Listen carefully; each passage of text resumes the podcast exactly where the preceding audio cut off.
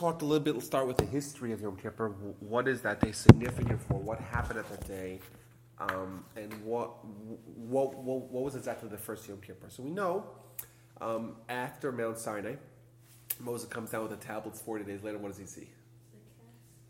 He sees the people frolicking and dancing and celebrating this golden calf. Now, what exactly happened? What they saw? It's, it's a good question to examine.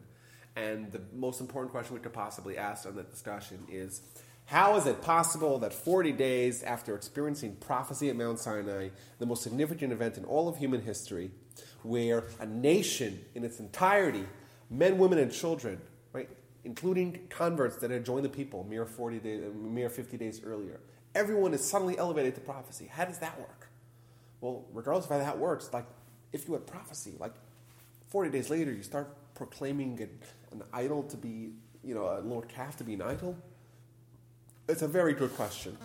Either way, Moshe sees this, he gets enraged and destroys the, he destroys the tablets, and then he goes and destroys the calf, and he gives the calf, and he mixes the calf into the gold of the calf into the water, and he gives everyone to drink from the water, and all the people that participated in it, they actually drank the water, and they died. And the Torah tells us it's about three thousand people, which is obviously not so many people out of six hundred thousand adult men. So it's less than a half percent of the people. And it's also interesting to know that, that less than a half percent of the people, that's enough to condemn the whole nation. Right? We're a nation that's united. If our if if if, if there's a if there's one element, even an incredibly small minority, right? Half a percent, one out of every two hundred people, very small.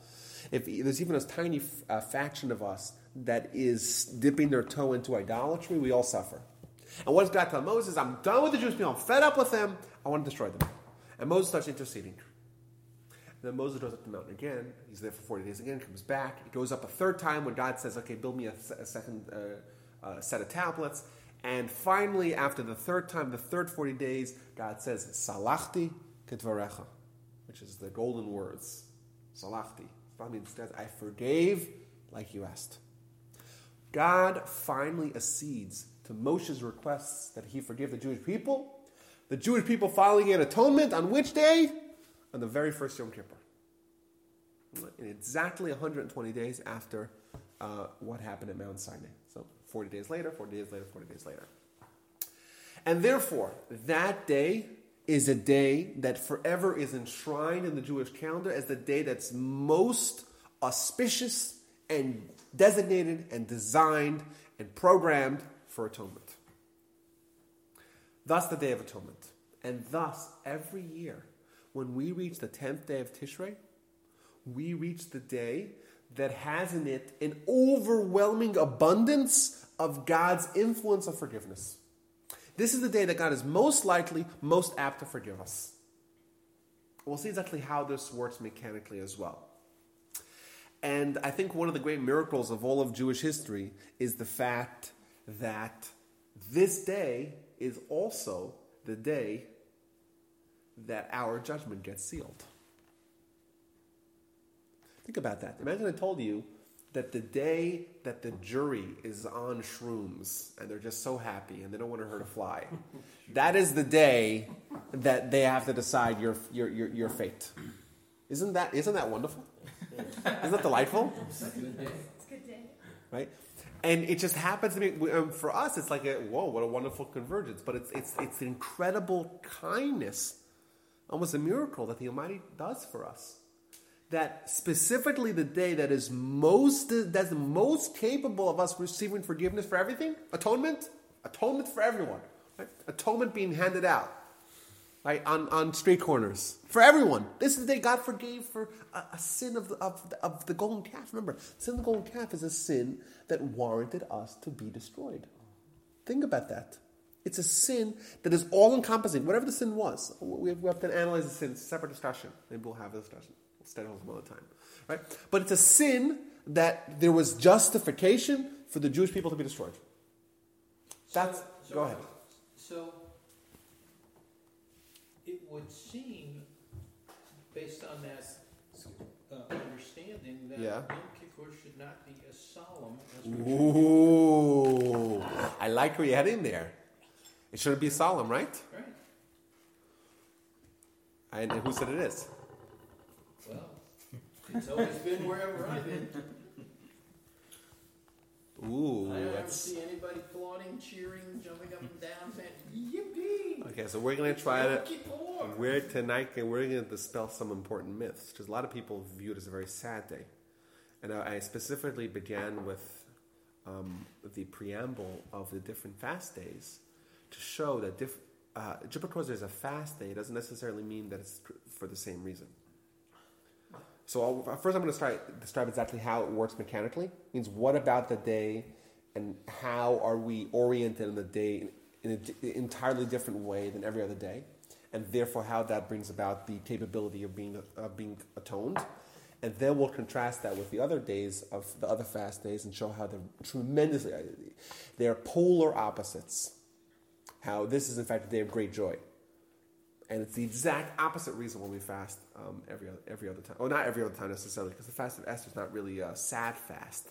It's more of a reliving or commemoration fast. It's not. It's not. It's, that Purim was a very happy day. Uh, while the rest of the fast, the rest of the other four fasts, they all deal with the destruction of the temples, right? Either the death of the governor on today, on Gedalia, so of Gedalia, the, the the siege of the city, the breaching of the walls, or the destruction of the temple. Right? These are different marks of disaster and destruction that happened to the Jewish people. Yet Yom Kippur, as Gary duly noted, is not a day of, it's not what's sad. What hap- what, what possibly happened sad? I guess the Yom Kippur War was the saddest event that ever happened in Yom Kippur, um, which is something very, very, very interesting to examine on a cosmic scale. How is it possible something so bad happened to the Jewish people on Yom Kippur? I think it's a very good angle to try to really ask. Um, Why do you think that's bad? They the won the war. war. Well, they didn't really win the war. Oh, okay, we can get sidetracked here quickly, I see. Okay. But uh, they didn't yeah, really... Remember, eight thousand Israelis, Jews died uh, during the war. So it was a real disaster, especially in, when, when contrasted with the Six-Day War, which was a tremendous military success. Just one of the great military triumphs of all of, of, of the history of warfare. Um, going back, you said that half a percent of people were participated in uh, Golden Calf.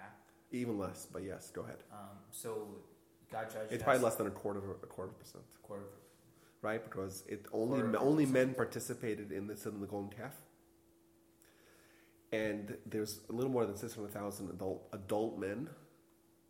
So, out of six hundred thousand adult men, three thousand three thousand participated. So that's half a percent of the men, but out of the to- total of the people, it's less than a quarter. Because you assume there's a commensurate amount of women as well. And there's children as well. So and Levites didn't do that either, right? That's true, but that that that part of six hundred thousand. So he God judged us as a community. Yeah, right? we'll see that we we'll see that that's a that's a trend that even even extends to Yom Kippur and Rosh Hashanah. But on Yom Kippur, um, I don't know, I don't know. I, the uh, liter, uh, literature that I read, the illustrations that I read, God judges us as an individual, not mm-hmm. as a community. Well, it's both. It's both. Because we're told on Rosh Hashanah that we each pass before God like a sheep. Like a flock. Individual. Yeah, yeah, yeah. yeah. Individually. That's why I was reading, yes. That's, that's right. That's, that's the Mishnah. The Mishnah tells us that Rosh Hashanah, everyone's judged, uh, everyone like an individual. Uh, yet, we'll see a little bit later um, something very interesting, very bizarre, but like awesome, as we'll see in a second. I set myself up for failure. But we see an example of the Jewish people being judged collectively. And that is very good for us most of the time, but sometimes it's bad for us. So if the Jewish people are going to get destroyed because of the golden calf, well, I didn't do the golden calf, right? Why should why should I get destroyed? Well, you're part of the Jewish people. And the Jewish people as a whole, if something so heinous and terrible happened, well, then everyone essentially suffers as well. Okay, so so we see the history of Yom Kippur is that it's the day where the biggest sin the Jewish people ever did, right, was granted forgiveness, and thus it's a day that has this power, has this influence. Now, what does the Torah tell us about about um, about Yom Kippur? There's a very important verse uh, about Yom Kippur. It says as follows: I'll say it in Hebrew, and they'll say it in English. Ki bayom hazeh yechaper aleichem utar eschem u'kol chataseichem lifnei Hashem tetorah. It means like this: for on this day, it's going to be Yom Kippur. Yechaper aleichem, the Almighty will forgive you, will atone you. To purify you from all your sins, close to God you shall become pure. So it's saying a few things here. It's saying on this day, there's going to be atonement, purification from all sins. Close to God we shall become pure. And it tells us that on this day we're close to God. Lifnei Hashem, close to God. What does it mean that we're close to God? I understand that this is a day that maybe God wants to forgive us. This is a day God forgave us in ancient times. This is the day that God forgives us today. Forgiveness. I understand that. What is it? What, is, what does it have to do with being close? This is the point that I mentioned earlier. How does it work mechanically? What what technically is different about Yom Kippur that uh, makes it unique and therefore makes it that it's uh, specially apt for forgiveness, for atonement? So we find something like this. Very, very interesting Talmud. And the Talmud may evoke some questions that are yeah, sidetracked. I already see it. So what, what's your question again? What about Yom Kippur? Is, is, what about this day are, that makes it that we're close to God? We're we're high, we're elevated. Yeah, what does that mean? We're above the angels on this day. No? Ooh, what does that mean? What do you How mean can we be above the angels? We're sinners. We have a body. We have a Yetzirah. We have angels. How can we be above the angels? We're not eating that day. So what? Yeah. Because you're not eating, you're above the angels? You have choice. Angels don't. Well, true, so we have more capability than angels, but to be more pure than angels? Our soul maybe is as pure as angels. Maybe it's because the angels feel like they're being judged as well. Angels get judged? Oh, no. Did I ask you that? How can angels get judged? Uh, you're quoting from uh, from the Machzor. Mm, mm. Was that was uh, that part of the evidence? I'm just joking, yes. It seems like the angels get judged as well, right? Yeah, angels are terrified, right? I guess. That's I mean, part of we. We do, it, we do go up some because like we act like angels by not eating, by doing these things, but maybe they come down a little bit because they feel like they're being judged. I don't know. So, so, so you're saying that because we don't eat, therefore we're like angels. Is that what everyone's saying? I think that's a trick question. It's a trick yeah. question. Every time I say a presumption, is I'm going to agree, I'm going to agree, I'm going to agree, I'm going to disagree with it. And then prove it overwhelmingly. So that's what you're trying to say. You're saying we, we, we act like angels, we wear white, we don't eat, and that elevates us. And then also I think changing, it's the day of change. And it says when you change, you're doing something even greater than someone. Oh yeah, we. And that's what Alexi pointed out, that we have free will. Therefore, we can become better. We can become different. An angel can change; it's static. Oh, and God's also God. God also can change. God Himself cannot change. Right? God be, can be moved by prayer, et cetera, by someone's actions, because we also have a hand in what happens in the world. But God Himself is static. That's what we say, Hashem Echad. God can't change. You know, there used to be uh, um, people who thought they were just brilliant theologians would ask this question that would just confound everyone. Oh, I got them. I got them. What's the question? Question is, I'm trying to get some blood flow back to my system here. Uh, question is, can God create a rock that He cannot lift? Haven't we heard that one ever? Yeah? yeah? That, this, was, this was like the way to take someone who believes in God and twist them into a pretzel. He can't get out of it. Can God do everything? Yes. Oh, okay, really? So can God create a rock that He can't lift? Can He split Himself into two? oh, yeah. That's the question. Oh, yeah. It's so yeah, clever. It's so clever, but um, the truth is it's based on a faulty premise. And the premise is that God can do everything. God cannot do everything. God cannot change. And God cannot limit Himself. God cannot change what He is. It's a static reality. And therefore, if this reality mandates that there should be no limitation to His power, it's a definition, well then God cannot limit Himself. So can God limit Himself by making a stone He cannot lift? No, He can't. So God cannot make a stone He cannot lift because God cannot limit Himself. Simple. You take a a, a, a juvenile, infantile understanding of the Jewish theology or theology at large, and you ask a clever question, and it's really clever, but it's nonsensical. It's not a real question. Um, how do we get back to this? I don't remember how we got it. Okay, down the rabbit hole. Huh? Back to Yom Kippur. Being static. Oh yeah. So oh yeah. So angels are static, Uh, and therefore, we, because we're dynamic, and essentially we're the only dynamic entities, because even animals are, dyna- are static as well. Right? Animals cannot be anything other than what they are. They don't have this uh, conflict, this contention between the body and the soul, the warring forces over the path in life. Yeah, and, and, and, and yeah, an animal can be trained. An animal uh, can can have emotions, of course, but an animal does not have the same cosmic struggles that a human has because it doesn't have free will. It's not composed of opposing entities like a body and a soul that are each vying for direction in someone's life. Only humans can change. So that essentially makes us um, greater than angels to a certain extent. Uh, but it, are we really going to say, back to the point, are we really going to say that because we fast, that makes us greater than angels? Or maybe it's the opposite.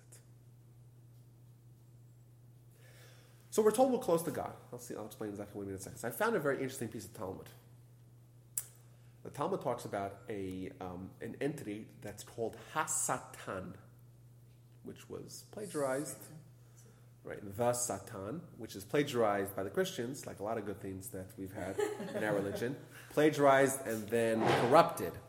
So the word Satan or Satan in Jewish in Jewish philosophy refer, has nothing to do with the Satan of the Christians, that there's some other power. Because we remember, God has all the powers in the Jewish theology. So even the Satan is a power that God allows to have power. It's all relative power. It's not absolute power. Right? Um, so like you have power, you can lift, right? Of course, but that's only because God allows you to do it. Angels have tremendous power, right? All because God allows them to have it. They don't. If and for example, if you were to remove the power that God gives from them, well, then they have no power on their own. As opposed to God, God is an absolute power. So this Satan is is essentially the force that tries to disrupt our success in life.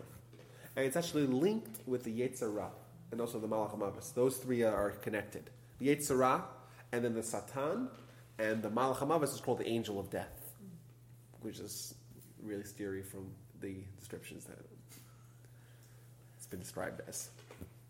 Uh, but either way, those three are one thing, says the Talmud. It's it's one entity that is that disrupts our pro- progress in life. Well, by design, obviously, God wanted it because God wants us to have that, that you know, I'm sorry? Fear. Not the fear, but the the the challenge. the challenge, exactly. If there's no, if there's nothing stopping you from achieving greatness, then your greatness isn't really worth that much because what, what do you have to overcome to get it? So God created this three-headed monster that stands in the path of everyone's uh, path to greatness. And it starts with the Yetzer Hara, the Satan, the Malach HaMavis, and the Talmud says what each ro- what's the role of each en- of each element of that entity. But either way, that entity is designed to be a barrier between man and God.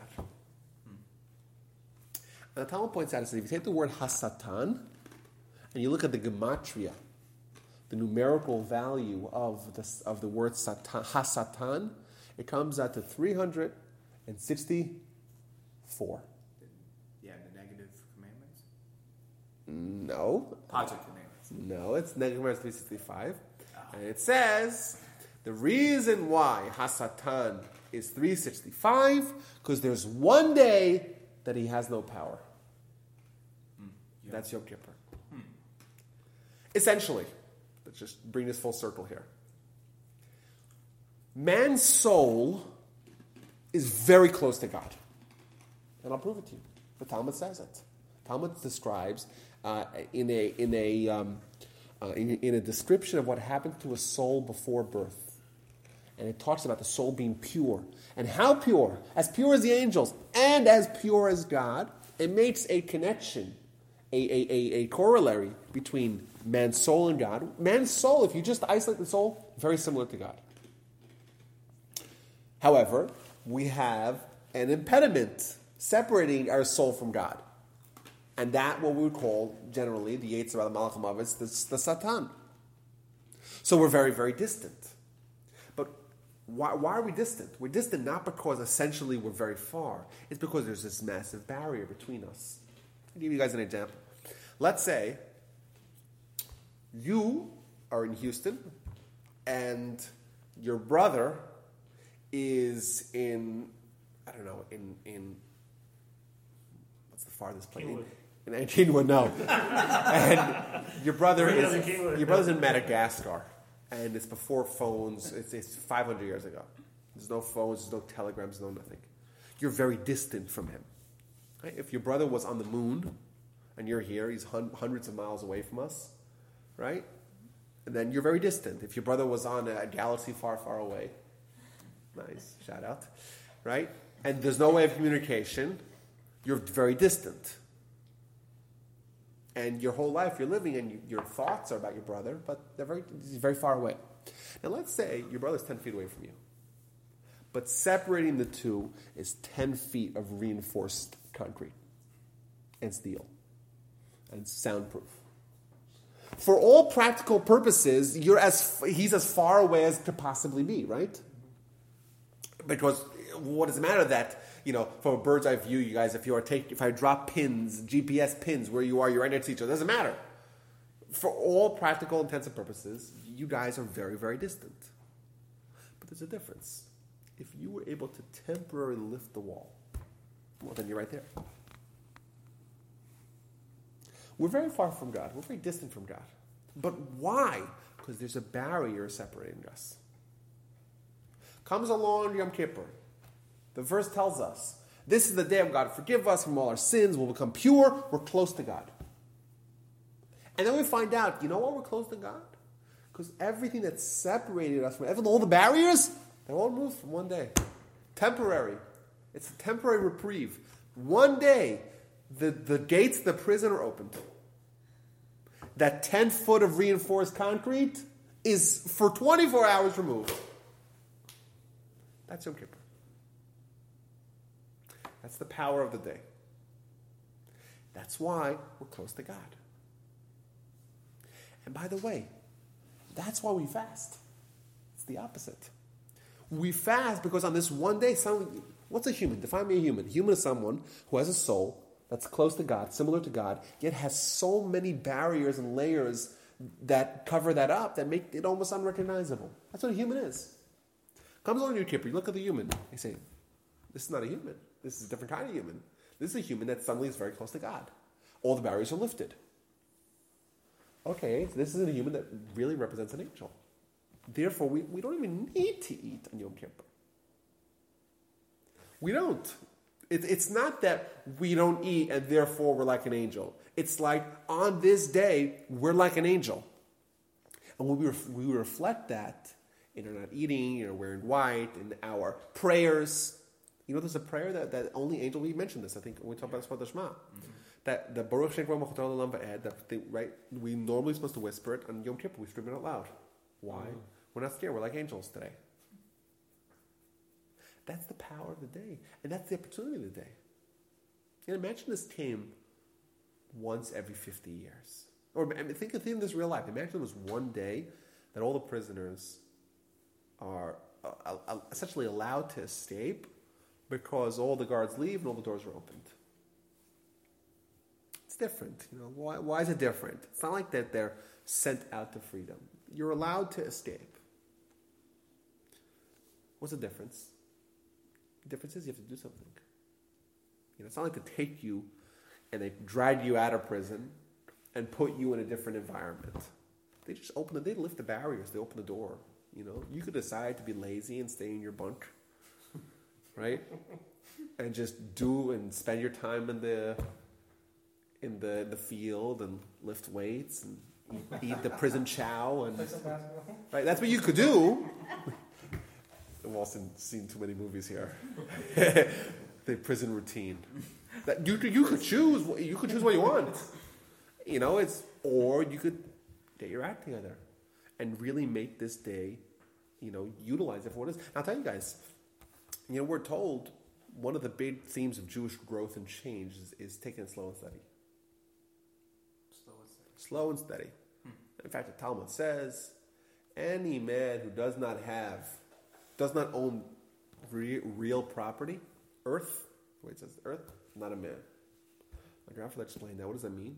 You want to you want to climb to the sky? You got to be grounded. You got to be grounded. You try to climb a ladder at five rungs at a time. Right? So maybe you can do it once or twice. Then you're fifty-five feet in the air. You're still jumping rungs, you know, like you're an American Ninja Warrior, right? What happened? You're going to fall down. And you're going to fall down really hard, really fast. Mm-hmm. That's what happens in our growth. We try to jump stages. Mm-hmm. We try to, you know, try, you know, just suddenly act like we're ascetic, uh, uh, you, you know, we're ascetic angels, and you know, I'm, I'm, you know, I'm gonna do it all. Well, it doesn't work like that. Why? Because it, it, it's it's it's like as if the whole year we're slowly chipping away at that ten-foot barrier to get closer to God. We're trying to punch our little holes, you know. On Yom Kippur, all all those rules are scrapped. The normal process of slow and steady, right, that's for the rest of the year. Not for Yom Kippur. Yom Kippur is a day you could do it all, right? Jump those runs, ten runs at a time. This is the day you're close to God. You have a head start. The doors are open, and that's why it's such it's such an opportunity, and it's the greatest miracle that we have in every year. You know, um, Rabbi Israel Salanter, um, arguably the most important Jewish personality at the end of the uh, nineteenth century, he said, he said if. Imagine if Yom Kippur, he first he talked about how important Yom Kippur, what we mentioned now, but imagine Yom Kippur came once every seventy years. He says, then the traditional Jewish blessing would be, may you merit to see Yom Kippur, to experience one Yom Kippur. Mm-hmm. And unfortunately, you know, it comes every year, or maybe fortunately, we'll talk about why it's fortuitous. But unfortunately, like we're like, oh, another Yom Kippur, oh man, twenty-four hours to twenty-six hours, oh, no eating, no drink, oh my goodness, oh, I gotta spend a day in synagogue, oh. You know, that's what we think. And it's unfortunate because we just saw, and this is, this is just the basics of what the day's all about, and it's like, my goodness, it's it's a day that we could really change our whole lives. It's the like someone else mentioned. I don't know who mentioned this, but it's a day of personal reinvention that we could do more than we could do more in one day. We could do the whole year. You know, imagine you're just chipping away, like Andy Dufresne, right? You're chipping away at the wall. You know, you're trying to break out of your prison. You know, and, and years and years and years of hard work, and all that could be done in an instant. In one day, we're close to God. The Torah says it's the verse of the Torah. We're close to God in Yom Kippur. God wants to purify us in Yom Kippur. This is the day that we get stuff done in a big, big, big way. And that's why, like we mentioned, Yom Kippur is all different than all the other fasts. The other fasts, we're sad, we're mourning, we're unhappy. In Yom Kippur, we're really happy. It's, it's the happiest day of the year. Yet, maybe we weren't taught this. And maybe our parents were grumpy on Yom Kippur. And that kind of, you know, that, that kind of got like, uh, like it would evolve into a grumpy day. But if we actually learn what Yom Kippur is about, we see it's, it's actually a day of tremendous delight. And the fasting is just a reflection of the opportunity of the day. You know, could you imagine if someone is uh, in, to follow up with our example, the guy's in prison, the day the doors are open, you've been there for... your whole life you've been in prison. You think of nothing more than trying to get out. And the day comes, you're like, wait a minute, I gotta stop off and eat some food. I gotta eat the chow, like the, the mush that they give you downstairs. And you go and you're like, there's no one there. I'll eat as much mush as I can, right? You don't have to fight for portions. And you settle down and you, you just bring all the chicken and right. Is, is that what you want to do on, on this day? You're thinking about so much bigger things, right? You want to escape. You can make a life for yourself. You, you could accomplish your life's yearning. You know, spend the time just in the, you know, in the, in the, uh, in in the, uh, in the, uh, what, what's the room? That, what's the, how do they, how do people in the army call? Um, brig. Huh? The mess hall. The what? The brig room. The brig. The, is that what it's called? You mean the the, the, the room that they eat? What's it called? Oh, chow hall. Chow hall. Chow hall or defect. Yeah, thank you. um, is that what you're gonna do on that day? So yes, is it easy? No. Um, and by the way, I have some pro tips for you guys. You know, a lot of people think that, oh, you know what I'll do? I'll just wait the day before Yom Kippur, and then I'll just drink eighteen gallons of water. And you know what that means? You know what that? You know what that? What does that? What does that actually do? You know what it does? Where's your system? It probably makes you more hungry. I don't know. Makes you pee all day. Makes you pee all day. It makes really long lines for the bathroom outside of before Colin break. I, I remember, you know, growing up, I used to never hear a whole full nidrek because every time it's right at the beginning of the fast, and you want to just delude yourself with water, and then like, all right, gotta go. It's okay. Like I would, there'd be one full nidrek. I have four bathroom trips.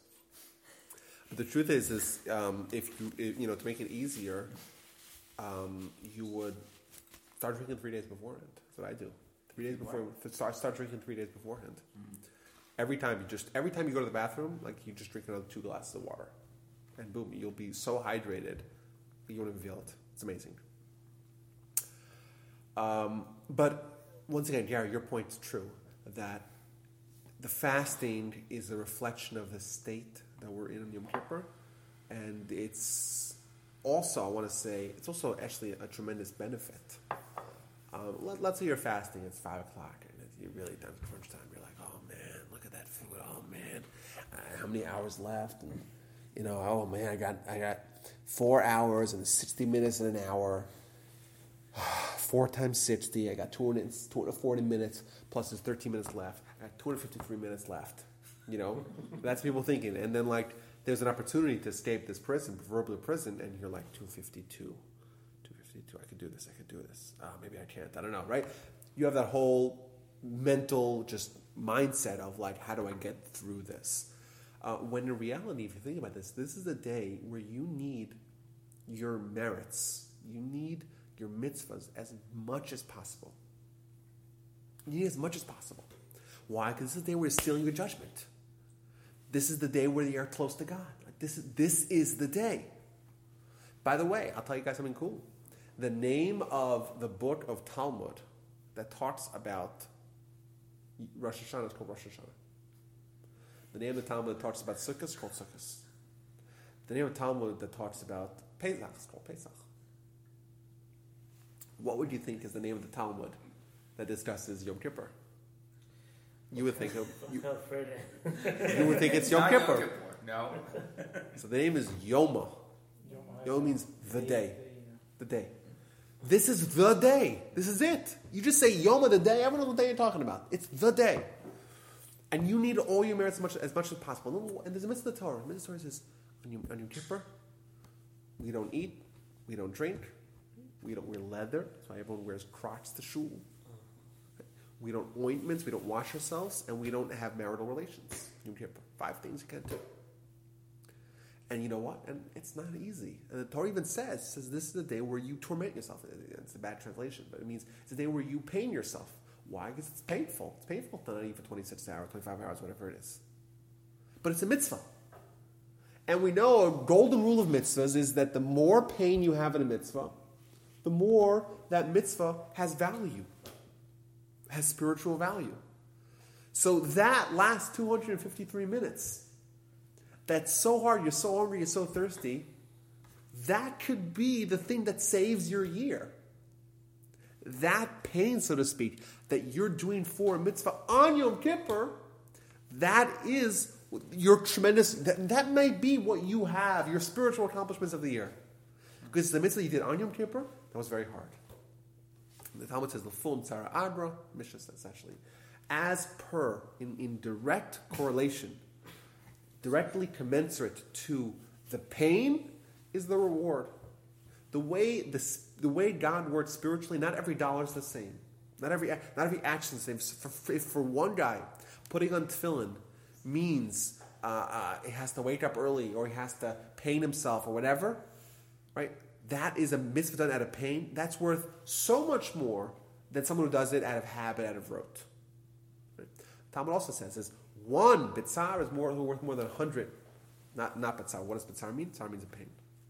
What does it mean? One mitzvah done when it was difficult to do is worth a hundred mitzvahs done when it was not difficult to do. Mm.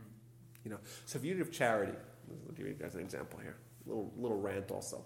People give charity provided that their name gets splashed in buildings, or provided that the entire synagogue knows that they're the ones who are sponsoring it. Right? That's a mitzvah, but you kind of get a kickback, right? Because everyone's like, "Oh, thanks for, thanks for sponsoring." It could be something small, you know, but like you get a kickback, right? And that's a lot easier to do It's a lot easier to give charity with a kickback, right?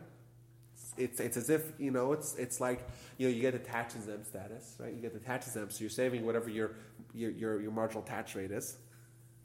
Plus, you get the, the benefit of, of feeling good, and plus, you you get you, the guy who asked for the money, you, right? You you assuage his the bad feeling you would have had with him had you not given it to him. It's probably giving really nothing because it all evens out dollar for dollar. But the guy who gives charity out of pain, right? Because he's not getting anything back, right? It's more painful to give money when you're not getting anything back. And you know what? He gave the guy, the guy didn't have a five oh one c three, but the guy needed it. He just put a few hundred dollars in an envelope and dropped it in someone's, right, quietly, no one even knew about it, right? That's a mitzvah where it was painful. It's worth a hundred times more.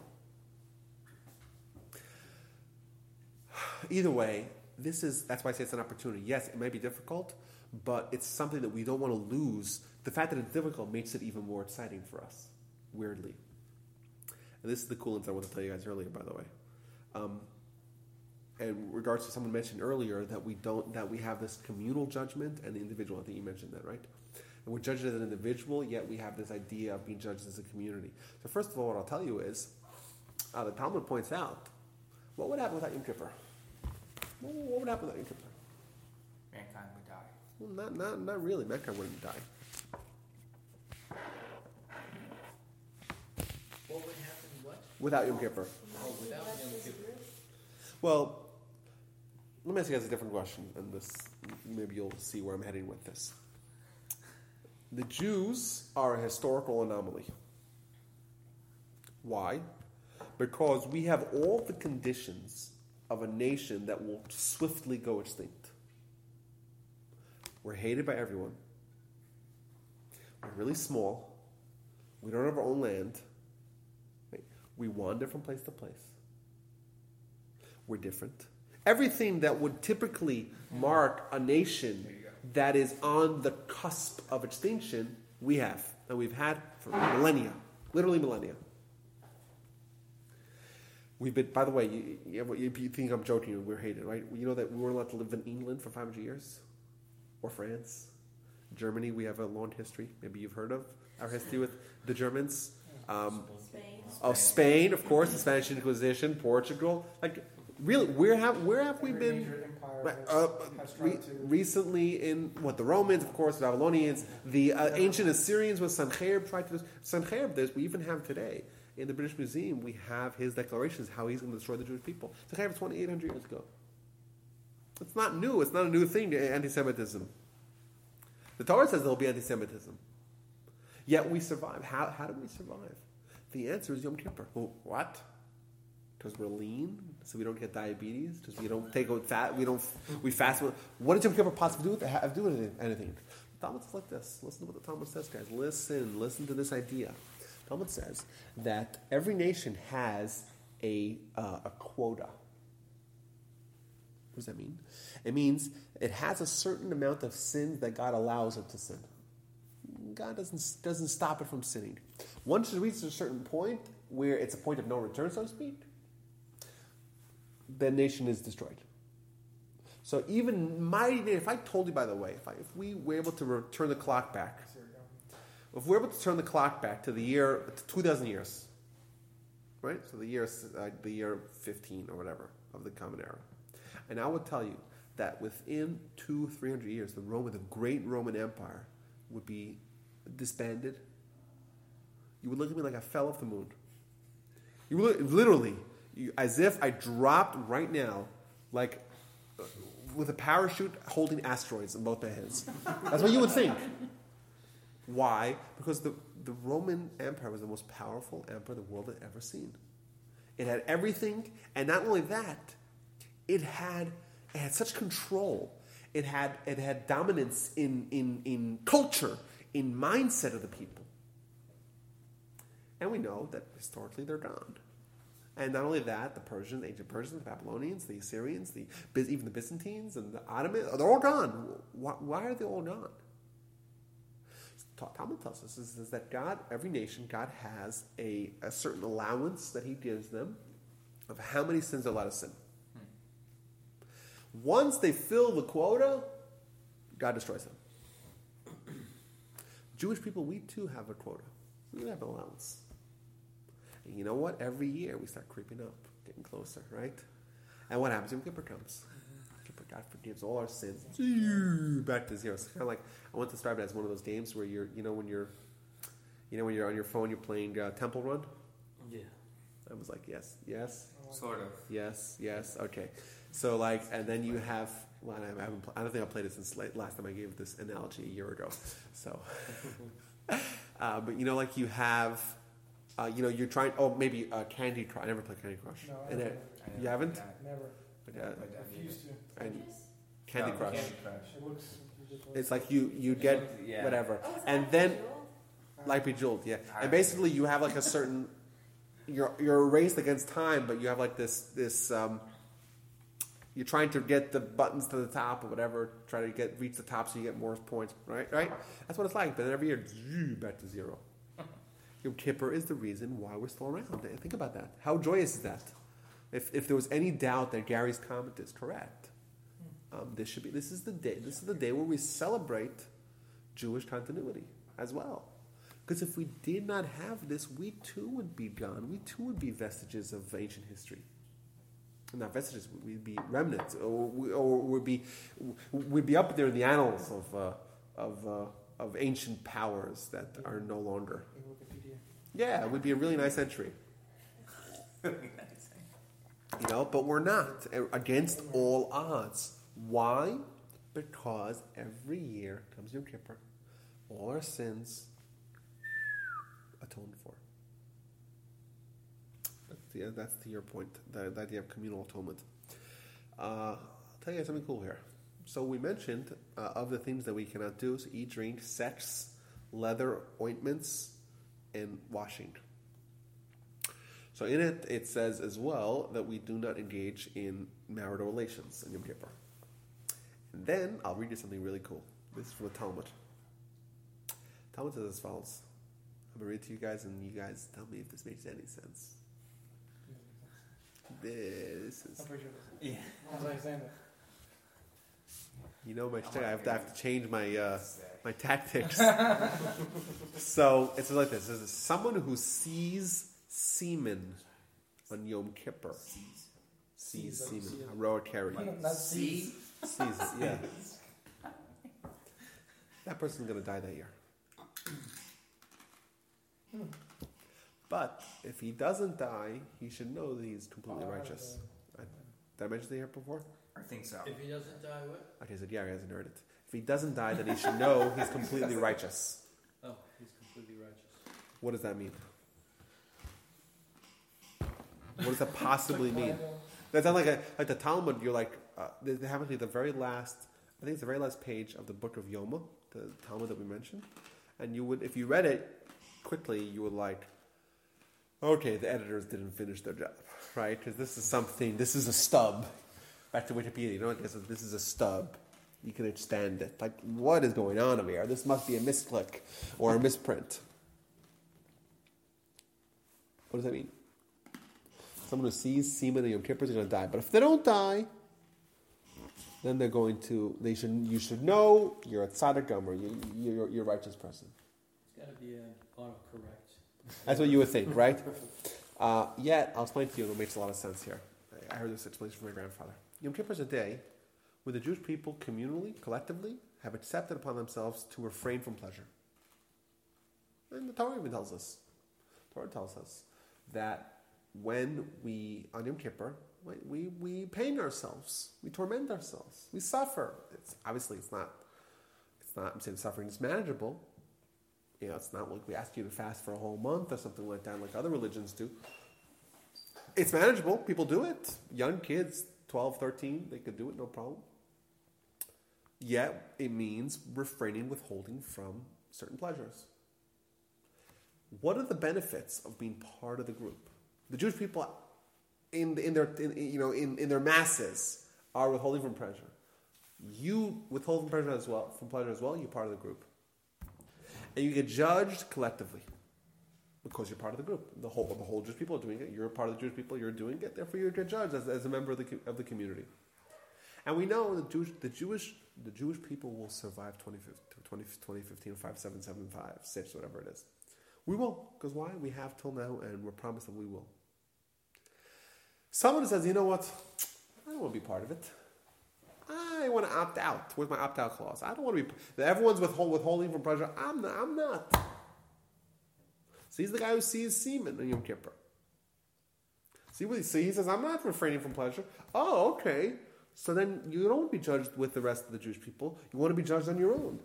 Fantastic. You'll be judged on your own. What happens if you get judged on your own? Well, you have to see if your merits stand up, and most times they don't. But if they do, you should know you're righteous. Doesn't that make sense, Gary? Sort of. What doesn't make sense? I mean, it's not. It's not. Um, it's not silly or stupid or dumb or, you know. I just. I'm saying, does it make sense now? I'm not saying if you agree with it. Does it make sense? Oh. I think it's an abundance of sense. Yeah. Like it's a it's a Talmud that if you read it at first glance, you would say, "What is going on over here?" Now it's it's well, actually I, yeah, there's I actually I understand what it's trying to say. Yeah, I'm saying it's behind the scenes now. It's telling you that if you join the Jewish people and you get part of the collective judgment, then great, you'll survive. If you don't, you probably won't survive. But if you do survive, even if you're not, well, then you're being judged on your own. And you're judged as righteously, obviously. Pretty incredible. Does that apply to everything? Every everything you have to do? Well, I'm I'm saying the idea the idea obviously applies in everything. Okay. You know, so I would say that one of our goals in Yom Kippur is to try to make ourselves as much as possible part of the collective. Hmm. Um, so therefore, I, I would even say that maybe our, you know, our striving ought to be with regards to, let's say, our uh, New Year's resolutions. You know, one of them maybe, or perhaps one of the, perhaps one of our activities we should do, one of the New Year's resolutions should be, how do I be, more tightly bind myself with the Jewish people? How do I make myself part of this collective? How do I make myself indispensable for the Jewish people? How do I make myself an integral part of the community? Because doing that is is is you know is is a sure thing towards being part of the community. Being part of the community, judged as part of the community. Make sense, guys? So it's the Day of Atonement. However, this is the disclaimer. This is the caveat. Atonement is dependent upon repentance. Tshuva. We are granted atonement, Yom Kippur, provided pending tshuva, repentance. So if you're ever taking even a cursory look at the Yom Kippur prayers, you'll see that over the course of Yom Kippur, we have at least ten times where we have confession. I say at least because there's multiple kinds of confession. And some of them, we're confessing the whole day. And in fact, even in the Mincha prayer before Yom Kippur, there's a confession. Now, why is there a confession in the Mincha before Yom Kippur? Because what if someone dies after Mincha, before Yom Kippur, and they don't have an opportunity to confess? They lose out on the great power of Yom Kippur. So we do one even in Mincha beforehand. So confession. So confession and repentance. So what, what does that mean? What's what, is, what, is, what does repentance mean? How does it work? What, what happens with repentance? Anyone here has anything to share? Uh, you mean return? It means like... Oh, oh, oh, you just said something. You didn't realize how, how brilliant and, and advanced your comments are. We talked about it a little bit. Uh, on the Rosh Hebrew Shana. Word for for for to shoot repentance is to return. return. It's to be in the same situation. Well, return to what? I'm sorry? Oh, yeah, okay. Go ahead. I'm not going to interrupt you. Sorry. Proceed. Well, do some, be in the same situation and and before that you were before and do and react differently. That's that's a sign of pure of total repentance. Is that right? Is that what you're trying to say? That's what the Rambam says. That's a direct quote from Maimonides. Maimonides says that how do we know what is complete repentance? Someone who sinned in a certain scenario, certain circumstances, and then they are at the same exact circumstances, and they don't sin. Right, that's a sign of pure practice, but you still haven't answered the question. Why is the word repentance the same word as return? Because you're returning to God. Because you're returning to God, exactly. Exactly. Means your soul was once in a state of total purity. And then, you know what? It got linked with your body, and it all went downhill since. It did. It went downhill.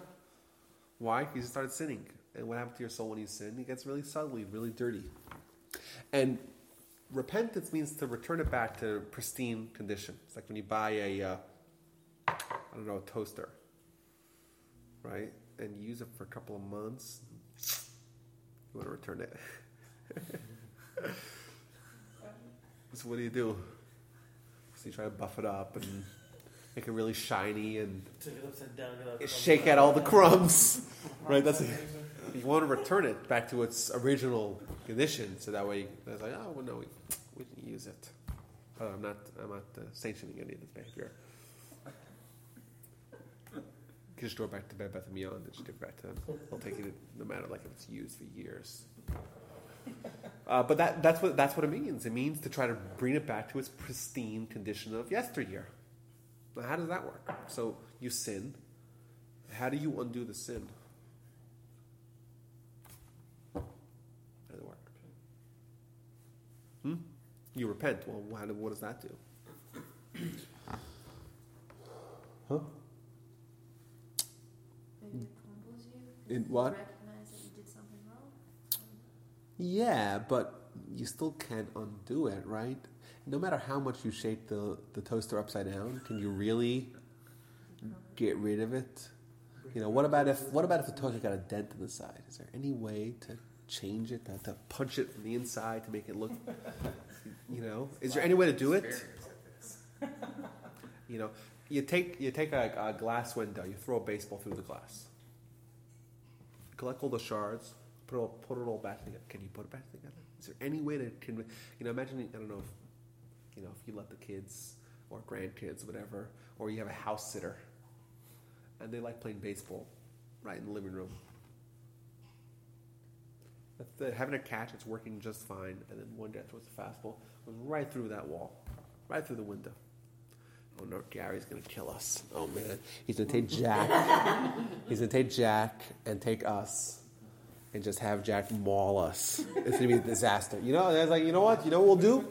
We'll just take all the pieces together, and we'll recreate the window. Like we'll glue it on, and we'll make, he won't even notice.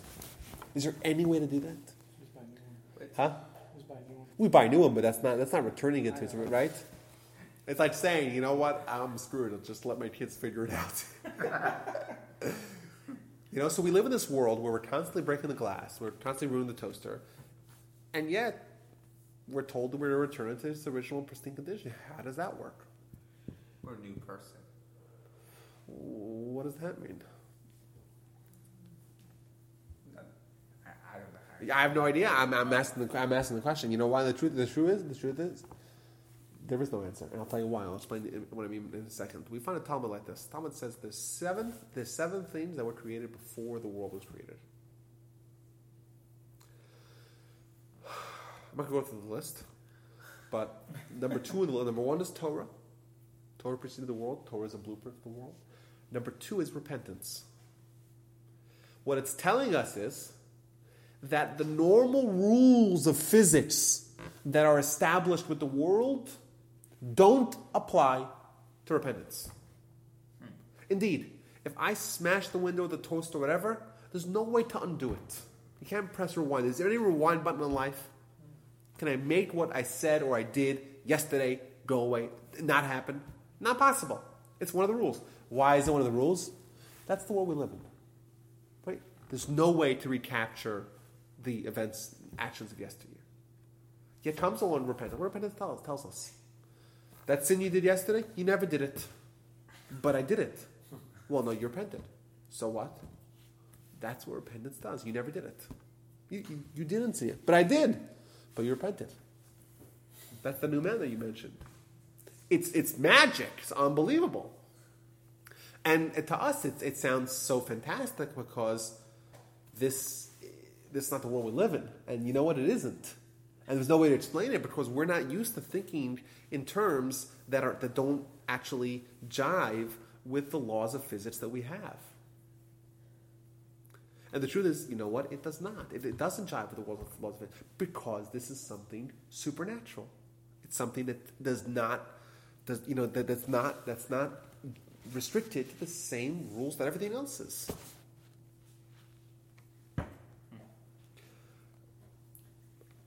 Think about it even this way, you know?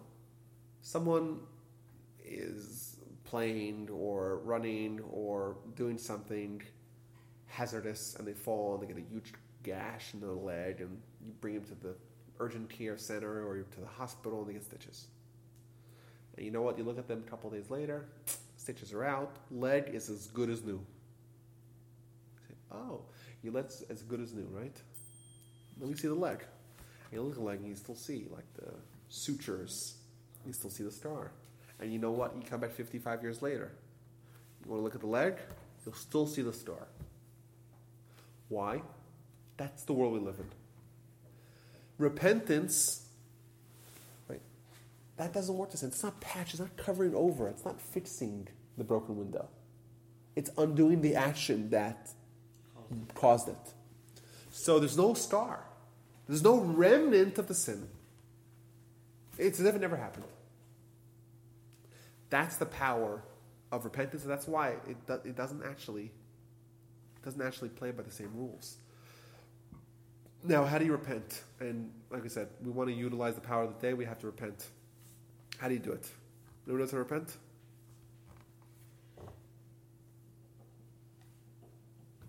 What do you do? Okay. Okay. Is that it? No. Say you're sorry. I would say you have to classify what you're talking about. That's that a boy. Okay, so it classifies. Let's classify. Sin between man versus man. Man versus man and man versus God. Yes. Okay. So let's talk about man versus God first. That's easy. Easy. Let's let, go ahead. Man, man's God is, is, is easier. Why? Because God doesn't have those bad mitos. And God is, like we said, this is the day that he's very much willing to accept forgiveness. So, we're told there's four steps of, of tshuva, four steps of repentance. In what category? Or in in category, we'll start with from the simple to the more complex, or to the more difficult. Um, four steps. Number one, you stop the transgression. So you're sinning against God, whatever that may be. Let's see, lashon hara, sin that we all do, and uh, unfortunately, we don't realize how grave it is. So you're speaking that's badly about other people. That's a sin against man, man versus God. So first thing you do is you got to stop doing it. Second thing, you got to regret it. Regret. Like I said, you you're, be sorry about it. Number three, you have to commit to never do it again. Number four, you have to say vidui. Vidui is confession. So who do you confess? You don't confess to some priest or anything like that. You confess to God. That's why you, you actually we, we do not believe in confessing to other people. We don't believe in this intermediary. Right? We don't believe in that. Four steps. Simple. Stop doing it, regret it, commit to never doing it again, and confessed. And you know what? You look at the Yom Kippur prayer, you open up any page, odds are you're talking about you. There's a page that deals with confession at one point. We don't Asham, Baganu, Gazat, right? We sin, we sin, we sin, we sin, we sin, we sin, in every kind of sin. Al-Khayt, forty-four Al-Khayts. Al-Khayt, Shachatanu, we sin with this sin, and that sin, and the other sin, right? What's that? That is enabling us to do tshuva. We don't believe in like a conduit. A conduit, uh, you, uh, okay, you were splitting hairs, yeah, maybe. We don't believe uh, whatever. I'm just, I'm just asking. Um, In what sense? What kind of conduit? You tell me. I don't know. Uh, in the Hasidic world, the whole idea of a Rebbe as being like a leader uh, who's going to inspire the people, but also intercede upon the people's behalf. That's a Hasidic idea. That's not. It's not foreign. Obviously, Moshe, Moses intercedes upon the behalf. It's kind of a modernization of that idea. Um, That's what they did back in the day, right? The Kohen would enter. The, the Kohen, the holies, the Kohen, the high priest, the Yom Kippur. Exactly. He would pray for the Jewish people, okay. First pray for himself, right? So, so uh, it's a tricky question. Do we, we don't believe in praying, for example, to anything aside from God. So I say that we don't believe in intermediaries. We don't believe in praying in, to anything aside from God. And if someone would, let's say, want to a lot of people like going to cra- to, to graves of uh, of tzaddikim and praying there. They're not praying to the dead person. That person can help you. Only God can help you. What you're doing is you're praying to God to help you in merit of the of the great person, of the great tzaddik. That's uh, that you're that, that you're that you're there. So I went to the Rambam's grave. I went to Rambam, the man of the millennium. Of course. Hero. Am I praying? Uh, the Jewish people's hero. Am I praying to him? Of course not. We don't pray even to Moshe. We don't pray to Moshe, the greatest man that ever lived. We pray to him? No, absolutely not. Right? That's anathema. That's against our religion. We pray to God. And we say to God, help us in merit of the Rambam, of Moshe Rabbeinu, in merit of Abraham, Isaac, and Jacob. Right? The first the first line of our, of, of our Amidah. We invoke Abraham, Isaac, and Jacob. Mm-hmm. We just said it yesterday in Rosh Hashanah. Right? Remember us. Remember the event of the binding of Isaac. And in that, we're not praying to Isaac and Abraham or to David or Samuel or Rabbi Akiva or no one, right? We're praying to God. So that's what I say we don't believe in intermediaries. But the idea of someone interceding upon um, the behalf of someone else, yeah, that's okay. So it's a little tricky question. Simple. Simple formula, right? Repent. Do the same kipper. Do it. Simple, right? Remove the scars. Remove the events. It's such an easy formula. And you know, you'll say, well, I tried it last year. And I repented. I regretted, and I said, I'll never do it again, and I committed. And you know what? I started doing it right after Yom Kippur. Literally, with the uh, with the onset of the new year, I'm like, okay. And you know what? You're right. And it's very likely that you may repent this year. And then you know what? When comes Yom Kippur, after Yom Kippur, you're like, okay. And suddenly the old you is back. And suddenly that that... wall, that barrier is suddenly there. It's so so thick again, right? But so what? That doesn't change anything. The sins are gone, and they never happened. Can I ask? You said the fourth thing is to make a vow. No, no, I'd say to, no. It says stop doing it, regret it, commit to never doing it again, and then confess it verbally. Confess it. Commit to not doing it again. So you're not making a vow or anything like that. No, you're saying I'm not doing it. You're again. Not doing it. Um, a vow might help. But then you are we don't. We won't, no, but we're, we're, we're, we're, we're very. Yeah, we have to be very careful to do vows. We, we, yeah, we, we're, we're, we're, yeah, we don't do vows. Four or five. Well, a few weeks ago, we read yeah. that. Comes in this one. For you? Yeah, for whatever said. Right? The what? It becomes an additional mitzvah. Right, yeah, you don't want to add mitzvahs. We have enough mitzvahs. It's true, it's true. Yeah. I'm not even joking. We have enough mitzvahs. You have more? It's like uh, uh, the Nazir. Nazir, someone who says, yeah. I'm not going to drink wine. Cut hair. Cut hair. You know what he did? He added more mitzvahs. And that's why he's viewed very negatively in the Talmud. It's not your business to add more mitzvahs. God gave us enough, and Daima she'asa Torah, it's enough what the Torah prohibited, and you want to add more mitzvahs? No, we don't do. We don't believe in that. Hmm. So that's sins with the man of God, and you know what? It's does, it's not so difficult. It really isn't. We just outline it. Just go sin by sin, and we have the forty-four sins that we mentioned in the Al Chaitz. Get an English, English translation of it and go through one by one. Stop doing it. Regret doing it. Commit to never do it again. Say the Al Chaitz. Say the uh, confession to God, and move on. You're done. Right? Try to make it as sincere as possible, of course. Don't just try to, you know, you can't fool God. It would be a lot easier if you can, right? You can fool everyone else. Oh, well, look at him. Really, really righteous. Yeah. Right? It's so easy to fool other people. You can't fool God. So you can't fool God. You try to be as sincere as possible. What do you say? In God we trust, all others pay cash. The forty-four sins you mentioned? The forty-four al-chaitz, al-chaitz. We say, uh, we, we, we, you know, we want to atone for this sin, the sin that we did X, the sin that we did Y, right? Why is the forty-four? I don't know, that's what, that's, I guess that covers it all. forty-four general categories, I guess. Because a lot of them are, are categories. With running with my feet to sin. Right, it's one of them. There can be many sins. With confusion of heart, you know? Okay, so what about sins between man and one's fellow? So it's important. Yom Kippur does not atone for sins between man and one's fellow. When you sin against your fellow, you sin against him. He has the keys, he or she has the keys to determine whether or not they want to atone you for you. What you need to do is you have to ask forgiveness. And it's important not to ask to say, oh, forgive me, forgive me. Because if you don't forgive me, I won't forgive you, baby. Right? Because they're like, uh, I'll forgive you if you're forgiving me. Right? That's that's not, that doesn't really change you. Because you know what? You guys... What it means is to appease your friend. In the words of the Mishnah, Yom Kippur does not help for for your fellow until you appease your friend. It means a day where you actually make amends, where you actually get past the quibbles and the squabbles of of of the past. And of course, is it easy? No, because you know why? You have to humble yourself. You have to lower yourself. And no one likes doing that. And we don't like to admit guilt. We don't like to talk about our own misdeeds. That's not fun. It's not exciting. You want to talk about your misdeeds? Let's, let's, let's detail them right now. Right now, in front of everyone, right? Or to your fellow. Well, you know, I really shouldn't have said that. Or I really shouldn't have done that. Or, you know. And to be genuine about it, it's not easy. And what if... Um, someone comes to you and says, hey, forgive me. But you know what? That person really did something bad to you. So you could say, oh, I forgive you. But you really don't forgive me. You still hate the guy's guts. And you turn around. that's, not, that's not real forgiveness. You're like, get off my back. I don't want to forgive you. I don't want to deal with you. I don't want to look at you. Right? Is that really what we're supposed to perpetuate? No, but how do you actually face up? How do you f- forgive someone? So what if somebody doesn't forgive?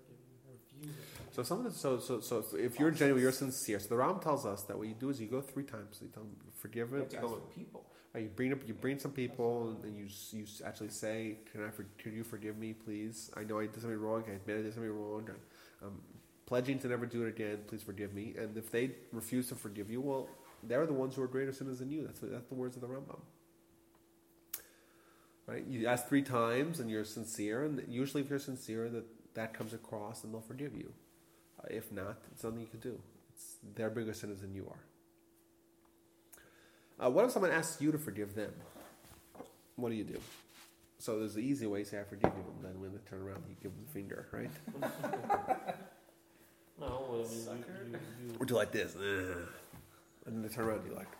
Like, straight out ask you that question, or they come up to you and they kind of like side it and say, I really didn't like when you did this. What if they're not oh, oh, oh! To actually enable them to for, to ask forgiveness by telling them why you're upset at them. That's important as well, by the way. Well, no, that, that's what I'm asking you in the context of your question. Are you are you saying like, "Hey, forgive me for this," mm-hmm. or are you saying, "When you did this A, B, and C to me, I really wish for you, or I really didn't appreciate it." Blah blah blah. Like, which context are you in? Uh, are you saying is the person who the wrong was done to approaching the person who did the wrong, or vice versa? Is that the question? No. That's what I understood from what you Sorry, from the illustration. Uh, so, so I did something bad to you. Let's for for example. Okay. So you okay. did something bad to me. Okay.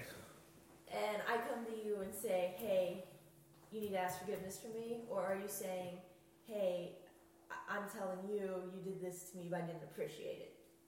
Like in context. No, so, so do I approach you or you approach me? To the question.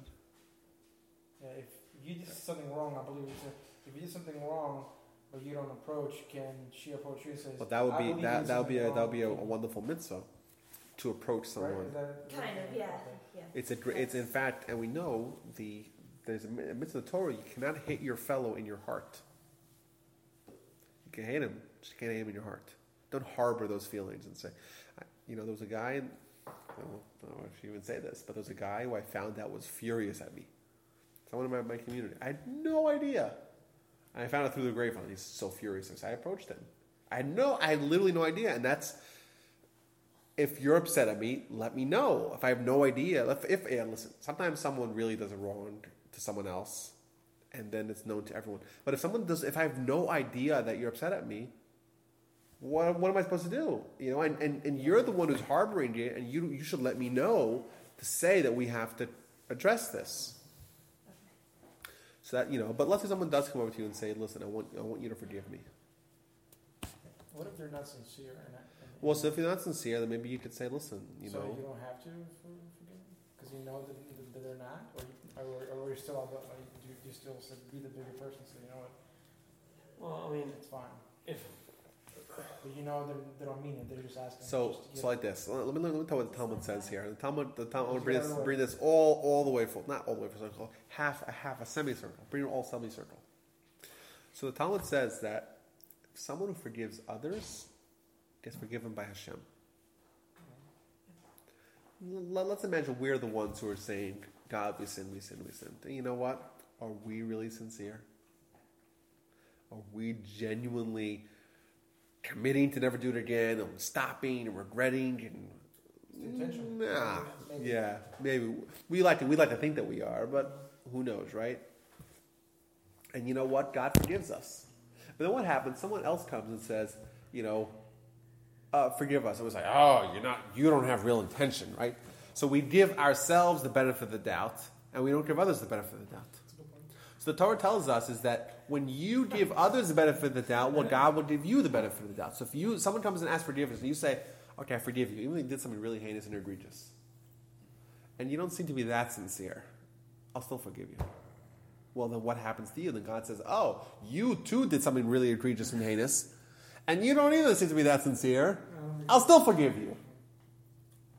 I'll tell you guys, I, I want to take this one stage deeper. I'm taking the whole discussion of, of repentance and forgiveness deeper. So I uh, threw the baseball, proverbial baseball, through the proverbial wall, right? Window. I just saw how how irritated Gary, Gary got, or how how how much angst. I came with the wall. He's like, worried I'm going to pull out a baseball in my pocket. I was thinking about the tape I have to put on. So but let's say we sin, and then comes along repentance and removes the star as well. It never happened. How does that work? How does it work on, on, on a deeper level? The way it works is like this. I come to God and say, listen, I sinned. But that version of me sinned. I'm a different person. How so? Look at me. I regretted it. I committed to never doing it again. That person would, would have done it again tomorrow, right? Not me. It's a different person. As of right now, that's what I am. As of right now, I'm a different person. That's right. And the person says, okay, it's a different person. Okay, so someone else sinned. Who cares about who cares about someone else? That someone else is gone. Now we're dealing with you. You, okay, you didn't sin. And Kobe was saying the, the same thing that, you know, right now you're, you're sure, right now you're, you're here, you know, you, you have the intention. Going on, you know, that's that's what matters, not what you were. He, what you he plagiarized my he plagiarized my stuff. No, it's actually the Rambam says this. It's the we both we both stole from the Rambam. That's how it works. The way it works is that the sinner is someone else, and I'm a different person. I'll tell you guys also, you know, that biologically every day you're losing millions and billions of different cells, and you get new cells. Isn't that a nice way to think of it? Look at me, I'm I'm not the same cells that sinned. Different cells. So think about that on a spiritual level. Like uh, my spiritual makeup is different. So that person wanted to sin. I don't want to sin. I regret that.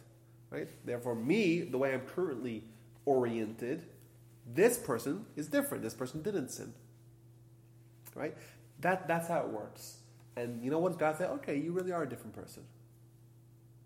And then someone else comes to us and says, ooh, I, I made a mistake. I, I wronged you. Forgive me. And you say, oh, that's the same guy. The same guy come yesterday. He does this to me, and today he wants forgiveness. And we're not willing to say this is a different person. And he looks the same. Right? So therefore, God says, oh, because because yesterday, so he's he's, he's you you think he's the same person. So maybe you're the same person as well.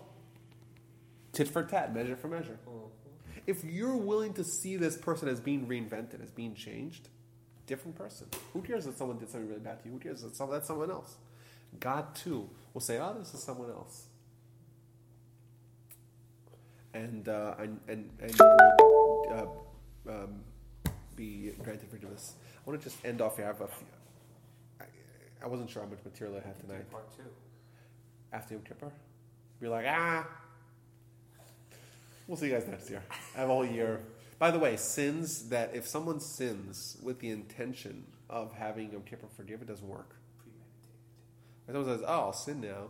Kippur comes. I will come a different person. Wink, wink. I'm good to go. That doesn't work. I got this. It has to be something that's already done. or that yeah. you were going to do? Well, no, it has to be something that you weren't uh, maliciously yeah. planning on sinning and then having atonement for. Which, by the way, I'll tell you, maybe we can even understand it in that light. That it's not the same. It's not a different person. It's the same person. The same person. The guy's like, I'm, he's already thinking about repenting. That's a nice insight. You guys missed a nice insight. I heard. You didn't hear it. Say it over. What did you say? The last three words? No. Miriam, did you, you think you think he heard it? I don't know. I think he heard bits and pieces. Yeah, it was a deep insight, right? It was good. It was good, right?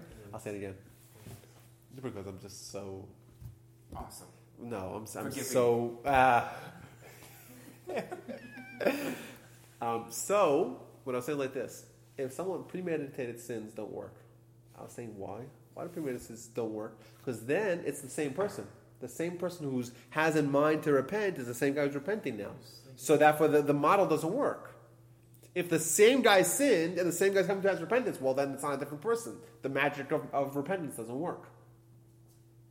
Nice insight. What if someone has lots and lots and lots of sins? Most of us. We've got lots of sins. There's so many areas we need to work on. And we're not going to atone for everything. So we can say, uh, okay, every sin possible that we do, I'm going to stop doing it. I'm going to regret doing it. I'm going to commit to never do it again, and I'll repent. And that way I'll repent for all my sins. And there's hundreds of sins and three hundred sixty-five negative sins and all the misses that we don't do. Aren't you supposed to make... Sorry. I'm Go ahead.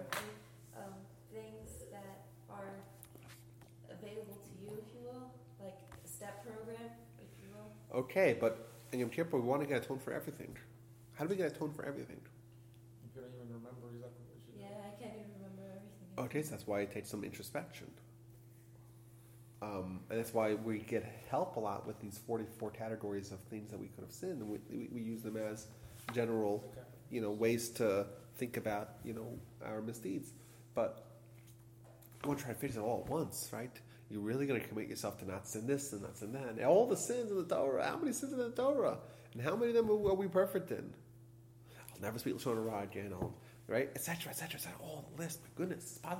Is, it, is that genuine? So I, I, I found a very nice Rambam, once again, who says, Yom Kippur mechaper lashavim. It's a little bit of a subtlety in the words of the Rambam. He says, Yom Kippur works for those that are repenters. What that means, I think, is that so long as you're repenting, and if you are to extrapolate this down the line, you could see how this path, like, like you said, it's a step program, how this will eventually bring to total repentance. The Almighty, in His kindness and generosity and mercy, is able to just see all the way down towards the end of the line. If you were to continue along this graph, if you were to just project uh, uh, your trajectory from here, you know, till infinity, would you repent for everything? Would you actually actually repent for everything? Actually change change everything? Yes. So long as you did that one step, you get total repentance for everything. Once you're in the class of people that are repenters, you get repented for everything. So traditionally, there has been a um, custom for people to accept upon themselves a small and manageable resol- resolution as a way of perpetuating this decision that they made by stopping to do it and, and committing to never doing it again and regretting and doing the video. Some actionable activity or behavior that they will take with them throughout the rest of the year. And I think that it should be directed at the specific area of how we see our progression. You know, we're, we're we're telling God a story. We're saying, listen, that's a different guy. I'm a different person. I'm changing. I'm changed. Well, I'm not changed now, but I'm changed along this process. Okay, so what's the process? Make it a, a, a resolution that is going to bring you down the steps of this process. And that shows a, a true, genuine sincerity that you're serious about this. You know, you're actually telling God, this, I'm a different person. And what happens after Yom Kippur is irrelevant. But keep main, keep this uh, resolution because you you are serious.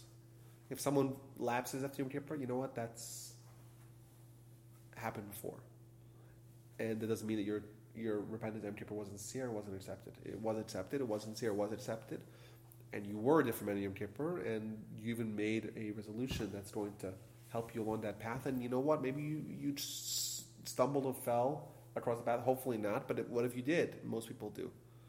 Well, that's that's when you get the barrier. The barrier comes back, and it's so much harder to chip or chip away through the barrier. You know, you're not. It's not Yom Kippur anymore. You can't just jump, jump steps. You gotta do little baby steps, and baby steps. But you also baby steps against resistance. Well, okay. So that, the, the, but that that does that, that does not in any way infringe upon the totality of your repentance on on day one, on Yom Kippur. So that's that, guys. It's uh, once again, it's a very powerful day, as we mentioned. It's a day that's designed from day one, from the first Yom Kippur in history, to grant repentance, to grant atonement for all, even the most the worst sins, even the sins that justify and warrant people being destroyed. Yom Kippur can undo that. Uh, that's the power of the day. The power of the day. We're close to God. It's a day where we can achieve this power that we need to for our own survival, for the survival of the Jewish people. And let's try to make the most of this day to really try to, you know, accomplish what's possible. We don't want to be those suckers that stay behind bars. You don't want to be that. You don't want to be the guy that says, ah, oh, you know what, let me stop down, let's stop eating some food. Let's let's try a chapa shmooze. I can't, I can't possibly pray without my coffee. Sorry, not happening. Right? We're not those people. Yom Kippur is a day where we take things seriously. It's the day of great opportunity. It's a day that we're elevated to this level of angels. Suddenly the barrier is removed. Don't just say, ah, oh, barrier is removed, but I want to stay behind. That's the power, guys. Let's have a wonderful Yom Kippur. Easy fast. Drink a lot on Sunday, Monday, Tuesday. And it'll be easy. Smooth sailing. You get a little hungry. It's okay. That, that, that makes the fast more, all that more meaningful. It's okay, um, guys. Go ahead. A few things. So we're not having class on Wednesday, obviously, because it's Yom Kippur. Did you all want to do it on uh, Thursday? I would meet on Thursday if you guys want.